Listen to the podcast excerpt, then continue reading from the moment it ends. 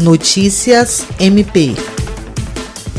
O Ministério Público do Estado do Acre participou de uma reunião na última sexta-feira com representantes do Instituto Trata Brasil, da Associação Brasileira dos Membros do Ministério Público do Meio Ambiente, do Ministério Público de Contas e do Ministério Público Federal para divulgação, em primeira mão, dos resultados do levantamento realizado pelo Instituto na área de saneamento. O relatório apontou aspectos quanto à evolução dos serviços no Acre entre 2005 e 2019 e o quanto ainda precisa ser feito para garantir o atendimento de 99% da população com água potável e 90% com coleta e tratamento de esgoto até 2033, ressaltando os benefícios gerados a partir dessa implantação, que, certamente, superam o montante de recursos investidos. A Procuradora de Justiça e coordenadora do Centro de Apoio Operacional de Defesa do Meio Ambiente, Rita de Cássia Nogueira Lima, expressou sua felicidade com a divulgação de um diagnóstico específico do estado do Acre e salientou que o Ministério Público necessita de dados técnicos para subsidiar suas ações